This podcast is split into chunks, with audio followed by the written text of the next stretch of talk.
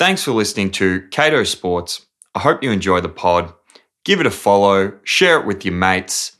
I appreciate the love. This is Cato Sports.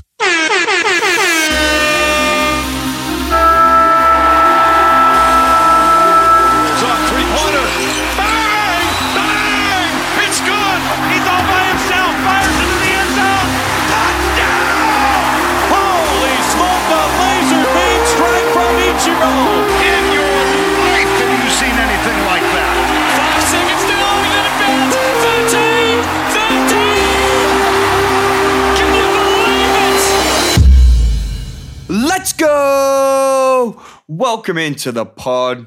It's Cato Sports back again after a large hiatus. I am really sorry to all my listeners that I haven't been able to get out as much content as I'd love to over the last uh, over the last month. Um, I've been away. I've been to the snow, camping. Uh, I've had some work stuff on. It's just been really tough to get out the episodes, especially with the AFL content when I haven't been able to just sit down and really analyze each game and watch as many games as I've I've wanted to. Um, having said that, I'm back in the swing of it now. I watched most of the games this weekend, um, replayed some games this morning. So I'm absolutely across the AFL, and I will be doing an AFL podcast this week. I will be covering all nine games this week. However, after taking a month off, I wasn't taking a month off watching. I was watching everything. I, had my finger on the pulse the whole time. Um, but just being able to get the content out there and um, have time to record and all that was was really difficult. So I thought with this episode I'd kind of switch it up a little bit, and I'm going to do a month in review. I'm going to cover a few different sports because I want to talk AFL. I want to talk about the Ashes and the cricket and what's going on there. A little bit about the Tour de France. A little bit about uh, the World Cup for the soccer for the women's. I also want to talk a little bit about um, the tennis as well. So lots of different stuff to talk about. Uh, but I'll kick it off with how I've seen the last month of footy, and uh, we'll go from there. Cato has been on a big holiday. This is the month in review. So, really, what we've seen, what the overarching themes from my perspective over the last four weeks is that Collingwood are clearly the best close game team in the competition. They're going to have a home final. They're going to at least play two games at the G in September. How, how are you going to beat a team like this? They are beatable. They are absolutely beatable. But how do you train to beat a team like that? That's that's the key question. I mean, you watch Hawthorn play Richmond uh, this week in the footy. And Hawthorn had the lead in the game. The game was was was over, but they just didn't know how to finish. Richmond, who've come from behind before, they, you know, they're an experienced team. They had some older guys. They put a bit more pressure on. They kept their position and stuff like that. They were able to come over the top, kick five, six goals in the last quarter, and win the game. Collingwood have been in that type of situation where it's a one point, two point game so many times over the last 18 months. They always hold their position. They always stay a little bit further out of the contest than the team that they're versing. They always don't overcommit numbers to the ball. They always know what to do to move the ball forward effectively. If they're getting beaten in the air, they'll run the ball. If they're getting, you know, tackled too much and it's too pressurized, yes, they'll take the ground and they'll move the ball forward. They they really have just shown the ability in that last quarter to go situationally, we know what to do. And that's because they have a absolutely killer back line. They've got so many old heads running through the midfield to work with the, the Daicos stars, the younger guys. But, you know, you pair them with Sidey and Pendles and Tay Adams and, and De Goey. It's just, they've got so many options. Tommy Mitchell, I know he got injured on the weekend, but, you know, it, it's just it's all these old heads working with these young stars. Quaynor's now a bit of a star. You know, Noble's made a real name for himself. The forward line's got options galore. Jamie Elliott's the the epitome of a clutch the the epitome of the clutch player in in the AFL at the moment. And so, yeah, I, I think just starting with Collingwood, they are the tier. They're what everyone's going after. But it's not just general gameplay, it's situational gameplay. So it's going to be Port and Brisbane and Melbourne that are going to have to work on how they go in these tight clutch games because that's what it's going to be at the end of the day. And uh, I think Collingwood are in a major advantage because those teams that were a little bit better in the clutch than them last year, Geelong, Sydney, th- these types of teams, Richmond as well, very good in those tighter games, I think. Um, they are, you know, a chance to not make the finals. I, Sydney probably will not be playing finals. Richmond are not inside the eight. Geelong are holding on by the skin of their teeth right now. So, you know, it's very close in there. And so I think Collingwood gets a major advantage there because we've seen how, you know, unsituationally good the doggies in Melbourne and Brisbane have been, and Port haven't won many big, big games. So, um, yeah, I think Collingwood are at a major advantage. Looking at the rest of it, I mean, GWS has been the team that is absolutely not that I don't think they've overperformed, but their team is is built very, very well. And you look at uh, their back six to start off with, it is a impenetrable fortress at the moment. That's that's how. When I watched them play against uh, Gold Coast on the weekend, and in previous weeks, I've seen it as an impenetrable fortress. They were able to get uh, the jump on Melbourne. They were able to get the jump on the Crows because they concede nothing. Sam Taylor is one of the best players at getting to contests, third man up, intercept defender. Harry Himmelberg's one of the best ball users. Buckley's a lockdown defender. They use the ball really well off halfback as well, whether it's Cumming or whether it's Whitfield. It's just it's just very hard to score on them. They make good decisions. They lock down teams and and they're able to get the ball out the other way. And people forget that they've got talent everywhere. Just like I said with the Pies, it's a mixture of these old heads and young guys.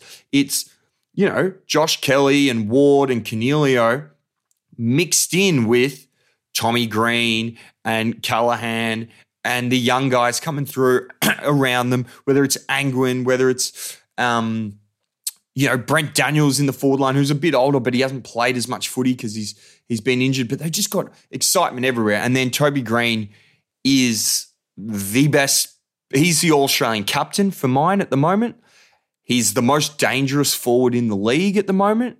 Probably the most dangerous player in the league at the moment. The way he completely towed up Ben Long on the weekend and then completely towed up Powell. It was just a it was a masterclass, but he's been doing it week in, week out for the whole season. He's just he's an incredible player, and GWS are now just not you know the team that oh you'd roll in and you'd, you'd think maybe that you're getting the four points, you're chocolating up that week. No, sorry, Bob. This is a team that will beat you. That's that's it. They're probably better than your team. Whoever you support, they're probably better than you. And that's a reality that a lot of people don't understand. I mean, a lot of the people that listen to this podcast go for Geelong and Carlton and Richmond and Essendon and Hawthorn. I, I guarantee you, GWS is probably better than most of those teams. So, yeah, I mean, what happens in September will happen, but I'm sure uh, they will be very close to it, if not there. I've really liked Carlton's last month. Oh my god, they they were crying out for a, a, a little bit of stability and ball use, and you know, just a few cool heads. And as I've discussed with a few people recently, the additions of guys like Jack Martin and, and and David Cunningham, these types of guys into that forward mix has are just or around half forward has really helped them use the ball a bit better. They're moving the ball a bit better. They're moving it quicker. I mean, I know Harry McKay's out injured. I have said that I think that Carlton are probably a better team, no McKay, because he misses a lot of shots on goals And I think he crowds out the forward line for Curnow. And you, if you give Curnow one on ones and a bit of space, he's just so damaging. He is the most damaging up there with that, you know, Toby Greene in terms of the most damaging guys in the competition. And I want Charlie Curnow with as much space as I can give him uh, in, in 2023. He's just that good. I also think Carlton have just started, you know, they got the they got the kick up the butt when they're versing, you know, a Hawthorn or a Gold Coast, and they went, all right, well, we we can't actually lose this game. We're that much better. We've got that much more talent flowing around. We've we've been doing it together as a group for so long. How can we just, you know, fold these games? And they didn't, and they won a couple, and now they're starting to get the whole thing going. They whack Port at home. Uh, they get a good win on the weekend. Their percentage is nice and high as well, and they're in that bracket of teams with Geelong and and, and Richmond, where they are all on that same percentage. So, you know, at the moment, Richmond unfortunately are uh, 16, 17 percentage points below Carlton.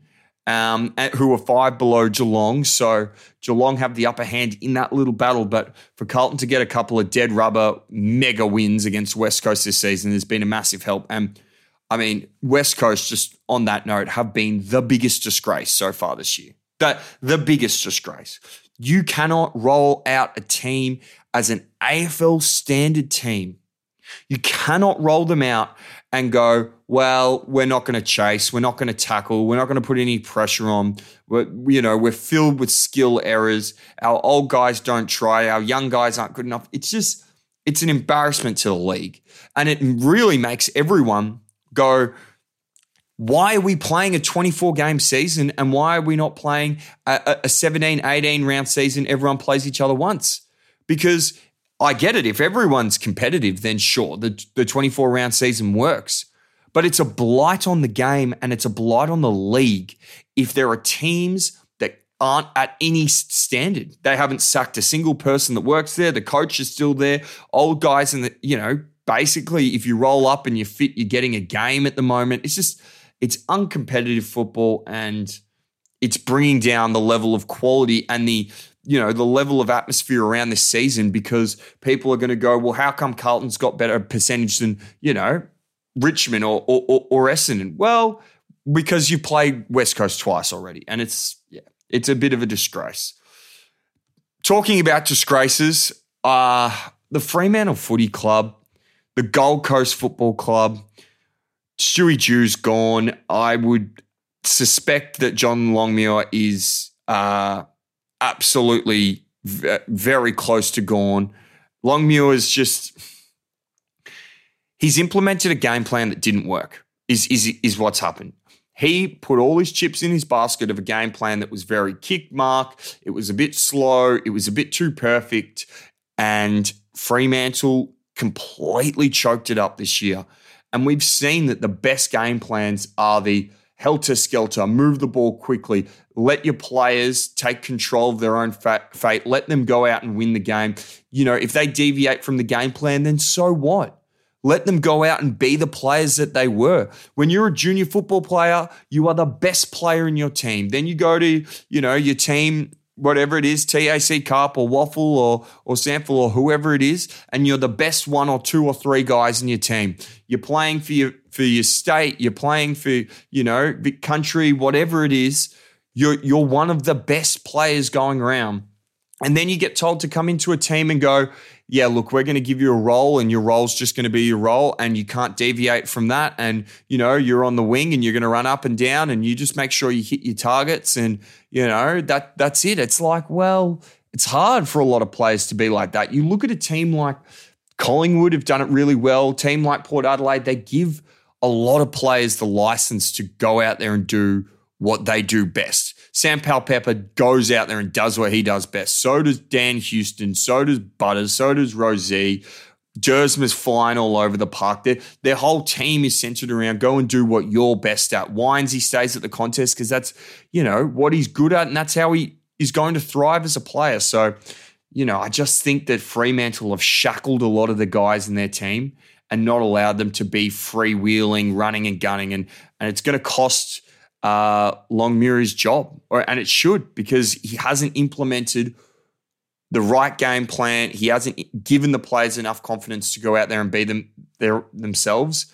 Um, and they're not going to play finals in 2023. And they've traded their picks to the D's. They've traded their first two picks to the D's.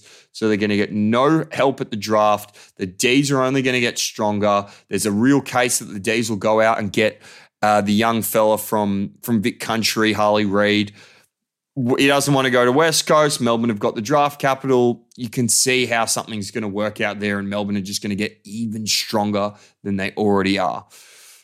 Um, uh, you know, Essendon have fallen off the last month. We we always thought that they were winning a lot of games and they were honest to their team, but they just maybe aren't that good enough with their list yet. They've got a long lot of young dudes. They need those guys to get games into them. It get, becomes a bit tougher. I mean, we watched them play the Dogs last week. It was guys like Bont and Libba that really shredded that game, and when those guys are playing Archie Perkins and, and, and Caldwell's and some of the younger guys, Hobbsy, it, it's a bit tougher for those guys to step up because Bont is, you know, a top five player in the comp. Libba is a top 10 player in the comp. And, and, and I think people underestimate Libba. Libba is as good, if not, you know, him and Bont are very close. They do different things, but Libba can, can kill you in a game because he's the only person that that gets um, contested footy. He's the only person that gets clearances. You know, everyone goes for it, and Libba's the only one that gets it. It's like, oh my god. I just think Libba has been one of the more underrated players of the last 10 years. He's just sensational. The fact that he doesn't have an All Australian medal is disgusting. I, I, I, he's, he should have one. He should have one this year. If he doesn't get one, geez, God help me. As for the other things, look, Geelong have come back up. They're, they're back into it. St Kilda have, you know, been able to hold on to their good start to the season. I think they're probably just hanging on. They've had a few bad performances recently, but, you know, credit to them. They're, they're going okay. Um, ups and downs. Obviously, the Crows have fallen off a little bit, which sucks. They've lost a couple of close games, one to Melbourne, one to Collingwood, that they, you know, they probably had in the bag at points and and I guess against Melbourne, they were coming hard at him. We'll see what happens there. Um, so yeah, it's it's been a, a, an interesting kind of period. I'm really I'm really sad that the uh, young fella from Brisbane, Ashcroft's done his ACL. It's just he he was on that Daicos trajectory, you know, getting a lot of midfield time, getting a lot of game into him early. He was a great user of the ball. He was, you know, probably even underrated for how good of a start to a career he's had because he was in Brisbane and obviously there's a little bit less media attention up there. But geez, I mean, that's a massive loss for them because he was, you know, not only starting 22, but just a lock for that midfield three or four guys every single week and be able to give him 20, um, 20 center uh, bounce attempts a week. So, yeah, really sad news for Brisbane there how it's going to shape up for the rest of the year, I'm not really, you know, expecting too much movement. I think maybe Carlton can come up. Maybe St Kilda goes down. That would be the one switch for me at the moment. Um, outside of that, I don't see much uh, eight movement. But yeah, I think the way Carlton is playing, they could go up. And I think St Kilda will be the one that drops out. But I think GWS, Geelong, the Dogs, uh, they'll they'll all keep their position inside the eight at the moment. Um, let's move over to the cricket uh, after the break. So I'll see you after the break. Welcome back to the podcast. As I said, it is a month in review. 24th of July today, Monday. Love coming to you. I'm obviously very sorry they haven't been able to get to you, but one of the reasons, one of the main reasons I haven't been able to get the podcast to you is that at 8 p.m. every night, the cricket begins and it has been nothing less than electric.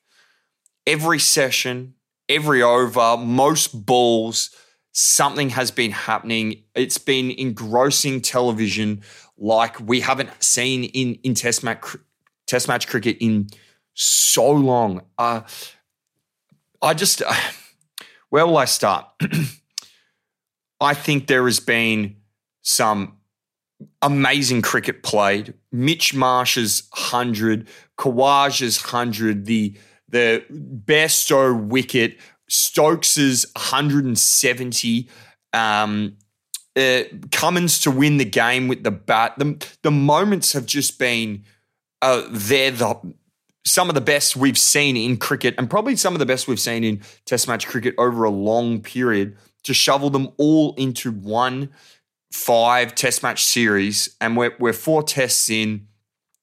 I mean the the English are now completely outraged at Australia because it rained in England. They had they've won the, the toss four times in a row. They've done exactly what they've wanted four times in a row. They decided to indulge Jonathan Bairstow in his in his 100, give him an extra 15 overs. They got the extra session of play. They only took the one wicket. The game ends up getting washed out after, with the last two days, and, and, and Australia have retained the Ashes. But the the drama in each match has just been unparalleled. I think we've made some horrendous captaining decisions. I really don't think Cummins has captained very well. Some of our fielding decisions have been weird. Our team selection has been odd to say the least. We haven't got that right. Um, but we won the first two games. And we won the first two games because we batted well in parts. We won the first two games because we were able to take wickets. They've made some terrible decisions as well. I mean, to to to not decide to continue batting in Test One will, uh, for sure, be one of the pieces of of uh, history that I don't think England will be able to get over. And maybe they don't realize it now, but to go out there, score 390 runs, and then declare after one day because of their new style, because of the Bazball, because of, you know, a little bit of arrogance is going to cost them this.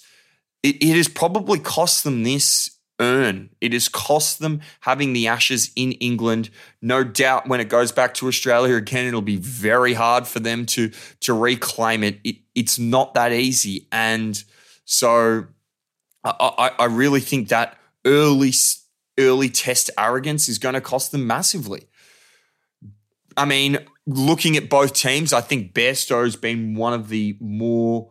Uh, he's been such a character in that he's been terrible with his with his uh, with his gloves, dropping catches, sloppy behind the wicket, then sloppy with the bat. I mean, uh, Australians have had such a laugh at Bairstow's expense for for four four weeks. I think from an, an, Australian perspective, we've wanted Bairstow in the team every time. They they haven't made the change. They didn't want to bring Foakes in, um, and I think that's benefited Australia massively. Uh, obviously, Stokes has killed us in parts. I think England got it right when they changed their bowling attack when they decided to move to Woakes and, and Wood that has really helped them. They've they've had some speed. They've had some real pinpoint bowling in, in, in Woakes over the last couple of tests. Um, and they were things that Australia really haven't been able to combat. And that's that's why we probably looked really weak in that fourth test. We just haven't been able to deal with those two guys. So um, yeah, it has been an electric test match. There's been so many mistakes by both teams. There's been so many great moments.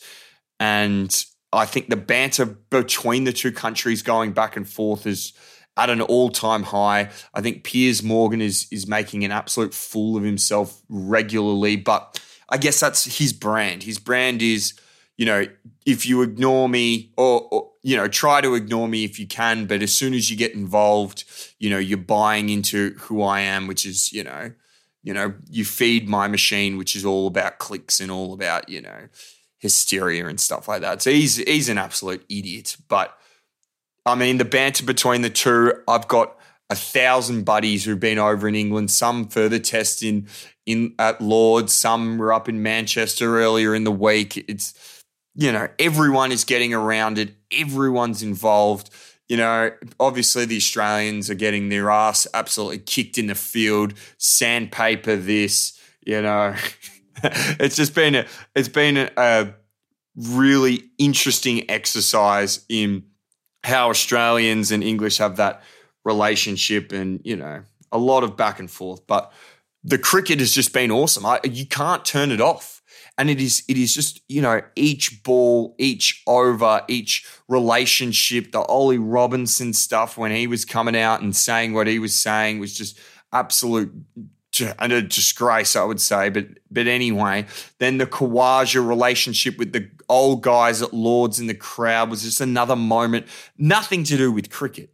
The, the the rules of the rain, the stumping, these are things that are not really cricket.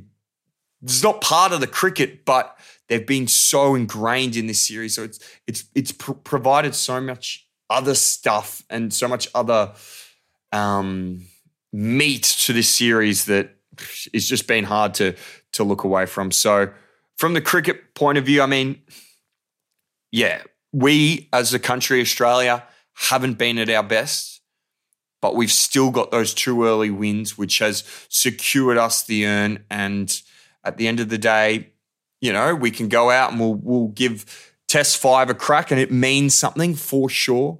You know, this is a pro- it, it it's so odd that the last te- test, which is really a dead rubber, probably means more than the first four that actually counted for the result. And that's not really, you know, it shouldn't be like that. But England have been so desperate to claim moral victories. I mean, they've won three of the four tests morally. It's just so, you know, to, they've kind of suckered Australia into it now and and and and and brought us in and we go, okay, well, this last test really does mean something, even though it, it doesn't mean anything. But uh, yeah, it'll be very interesting to happen to see what happens in a couple of days' time uh, at the Oval. Obviously, the cricket's been great, but as well, I've been flicking between the cricket and the Tour de France. Uh, I'm I just every year I fall in love with the tour again. July first hits, and I am absolutely a just I fall in love with France. I fall in love with the countryside. I fall in love with the riders. The Tour de France is the most brutal sport sporting event in the world, guaranteed.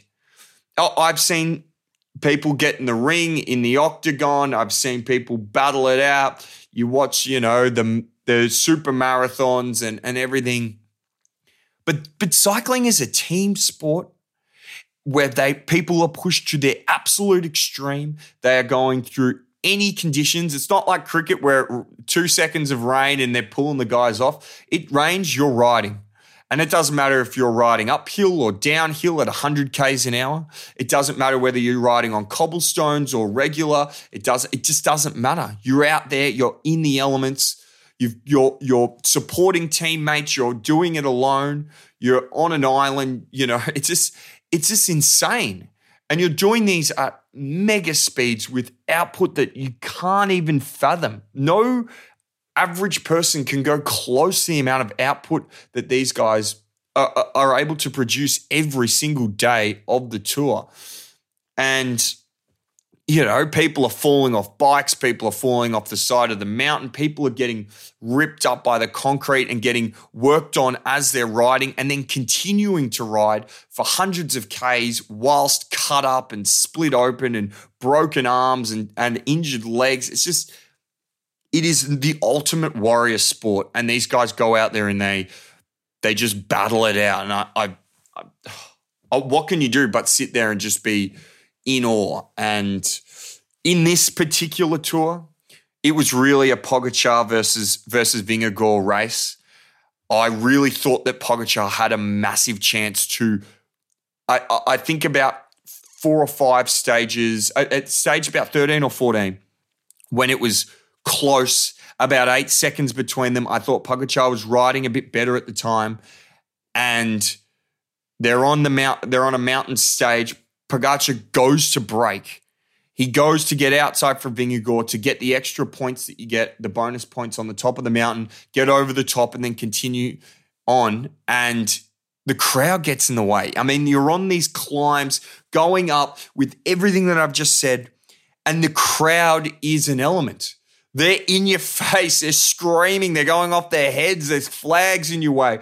And the crowd gets in the way, which means that the motorcycle filming gets in the way, which means Pogacar can't get out, which means he has to fall back in line and he falls behind Vingegaard, who gets the extra points, gets over the top, wins the stage, gets the extra points there, and you go, oh my God.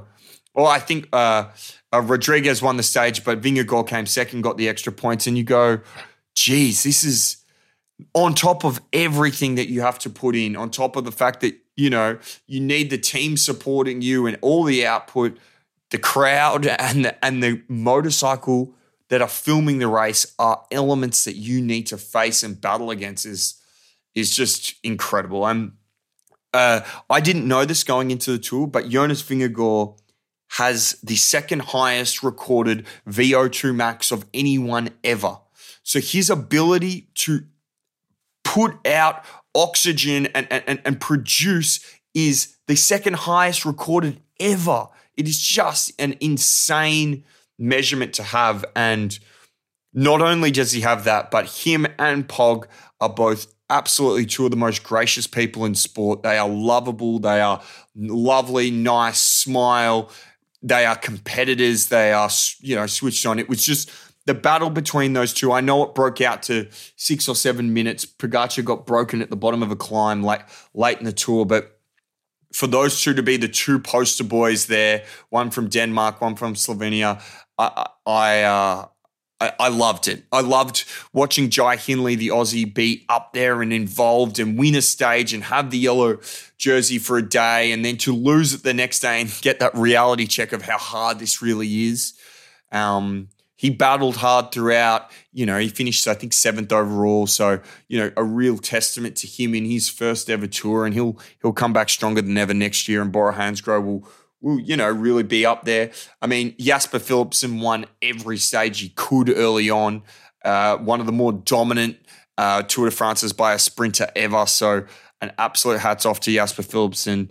Um, he was really a one man sprinting machine.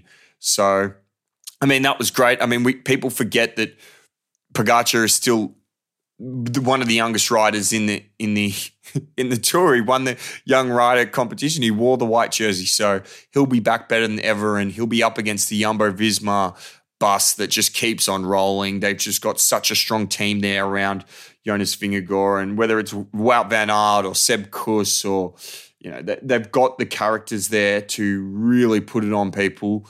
Um, and they did again flex their muscle in this tour. So another just great tour, another great summer of Europe sport where you could flick between the cricket and the and the cycling so easily, and it just be such an enjoyable experience. And um, yeah, I'm absolutely elated with how both have kind of turned out. Obviously, the cricket there was a bit of a dampener with the weather, but uh, yeah, that's that's that's cricket. Cricket is cruel at times and it's got weird rules and it's got built weirdly, but hey, the English built them and they wrote the rules. So I guess that's everyone just plays uh, to the letter of the law and that's what happened. So great summer of, of, of sport. Next segment, I'll just do a little bit of dibs and dabs, a little bit of NFL, a little bit of NBA, a little bit of uh, tennis as well. So I will be back after the break. Let's go. Welcome back. Uh, going to finish up with just like a few bits and pieces from a few sports. Let's start with the NBA. Uh, I am really interested to see how Victor Wembanyama, the number one pick, goes at the Spurs. I mean, just as a bit of context, the Spurs started uh, the whole resting players thing. They were the ones that came in and said, we don't need everyone to play for long periods. We're going to make sure that we get the most out of the guys that we do. We're going to make sure that they get developed. We're going to make sure they have assignments. We're going to make sure they get good at those assignments and they get another one and they build as a player. And you don't just go out there and go, oh, score 25 points a night for us on talent alone. And then we'll see what happens and we'll you know, make a lot of money off your brand name and all that type of stuff, which is what happened with Zion. And that's what happened with Ja Morant, which is not, you know, these kids that come out, and I've said this before, similar with AFL, these kids that come out that are 18 and 19 and get given way more money than they should and get given way more fame and way more stardom than they should and way too much media time, it's hard. It is really hard. When you don't come from money, when you don't come from this and you're getting opportunities and people are talking to you and everything's coming at you, it is hard. You don't make good decisions when you're 18 and 19. That's it's a it's a key time in your life when you don't make good decisions and everyone knows it. So to be a professional sports star and the, you know, you know, the head of the franchise and everything is, you know, leaning on you, it's so hard. So I know that Coach Pop's going to come in here and go, okay, here are your assignments, Wembanyama. You're probably not going to play 82 games year one. And I'm not for resting players. I think the NBA should reward players who play more. So there should be bonuses for guys that play more, or they should be all star opportunities for guys that play more, and they should have cutoffs for MVP voting and stuff like that if you play, you know, a certain amount of games, stuff like that. So I think there should be that um, element brought in. But in Victor Wembanyama's point, point, he is such a good player. He has so much talent. He is such a good rim defender. He is such a good outside shooter. He's going to be that hard to play on one, one, but you know, one on one. He needs to build, kind of like Jokic did, build in the shadows. Be a good passer. Become a good team defender. Work on your wing defense. Work on your pick and roll. You know, work on all those little things that are going to make you an all-rounded basketball player, so that you can go and lead a team. Make sure you work on your leadership skills. Make sure you're at training early. Make sure you're leaving training late. These are the types of things that Coach Pop will instill over the next couple of years and will be really important for him because when you don't do that, you rock up with guys like Ja Morant who've got, you know, going to the strip club and taking guns and, you know, Zion getting strippers pregnant and then, you know, making a scene and you're overweight and you're not playing games of basketball. It's like it's everything but the basketball. And as much as that might be great, you're good at basketball, and that's why people like you, and that's why you will be respected, and and and and that and, and that's what I don't know. I, I think if I was to be an NBA player, I'd want to be known for my ball and not known from you know my antics at the strip club. So I think Wembanyama's got a very interesting career, and I'll be very interested to watch him progress over the next, you know, year to two years, and just see how much he gets rested, and how many games he gets on and off, and what his assignments are, and how much playing time he gets. It'll be a very interesting uh, couple of years. So I just did want to mention that because I think that'll be awesome. Um, NFL wise, the running back situation at the moment is completely effed. I just I'm really, I, I, I think it's sad because these guys are the guys that break the plays. They are the guys that everyone watches the game for. They're the guys that you want on your fantasy football roster. The running back position is the ultimate, ultimate position. And I understand where an owner or a GM is coming from in the point that they don't want to pay them because of purely value and a monetary standpoint. Obviously, if you can get similar production for, I don't know, $10 million less, why would you pay $10 million? It just, it makes no sense. However, we don't want to devalue the position to the point that we don't have the quality going into that position. So I think, which, you know, people have mentioned the best way to do that is to have a league wide fund that every team has to pay into and when players hit certain milestones, money gets paid from that fund to those players. And that's just what it is. It's a it's a league-wide compulsory fund that every team has to pay into. It's probably, you know, a small percentage of the salary cap, whether it's, you know, 1% or 2% or whatever, gets paid into a fund and they just start paying players if they hit their goals. If you get if you get over a thousand yards, you get a million dollars. Or you you score the most touchdowns as a running back, you get five million dollars. Something like that. It has to be like that because we need to incentivize these players to go out there and play in the running back position because it's such an important position for the game. And I think a lot of them are just getting absolutely rolled at the moment. I feel sorry for Saquon. I feel even I, I feel even worse for Josh Jacobs than I do Saquon. Josh Jacobs was a leading rusher in the whole league last year, and he was nowhere close to signing a deal that was more than his franchise tag of $10 million. And then you see guys like Christian Kirk getting paid $20 million a year. It's like, what the hell is going on right now? This is insane. This is literally insane. Leading rusher in the whole season, you got, and he's not even going to get paid what Christian Kirk got paid. This is like, oh my God. So, yeah, I feel sorry for the backs. I want there to be some sort of resolution. It's going to be tough. They have their own bargaining agreement and they decided on 10.1 million as the franchise tag. It sucks that it's that low. Yeah, it's it, it, you know, they it's not that they should have thought of it, but it, it sucks that it ended up that low because now we're going to see a whole lot of backs revolting against them. We don't know what the season's going to look like if that happens. So, yeah, it's going to be a really weird one for the NFL, but I'm sure it'll sort itself out, especially when there's $10.1 million on the table for a lot of dudes. I mean, it's so hard to knock. How do you pass up that much money when your career you know is probably going to be short because of injury and because of the position and the beating that you take? Going to be hard to pass up $10 million each, but, you know, we'll, we'll see what happens there. Um, tennis, the Alcaraz Djokovic final went so under the radar, but it was that intense. It was that quality. They had 13 juices in the second set in one of the games. 13. I mean, just intensity personified. Both these two guys going out there playing some of the best tennis you'll ever see. Obviously, we know Joker's got that arrogance about him. We know he's got that personality where he's all about it's me against the world, it's me against you. That's the type of guy he is. That's the personality he has. He's never had many fans because of it, only his local hometown boys. But hey, that's that's what it is. That's the reputation he's built for himself, and that's how he flies. And he wins a lot of tennis games. But he meets the young bull Alcaraz. Oh my God, this kid gets to every ball, hits with power, hits with precision. He's yeah, he just reminds you of Nadal again, the right hand Nadal. He just, the way he goes about his tennis is just so authentic and he's going to be very, very good for a long time to come.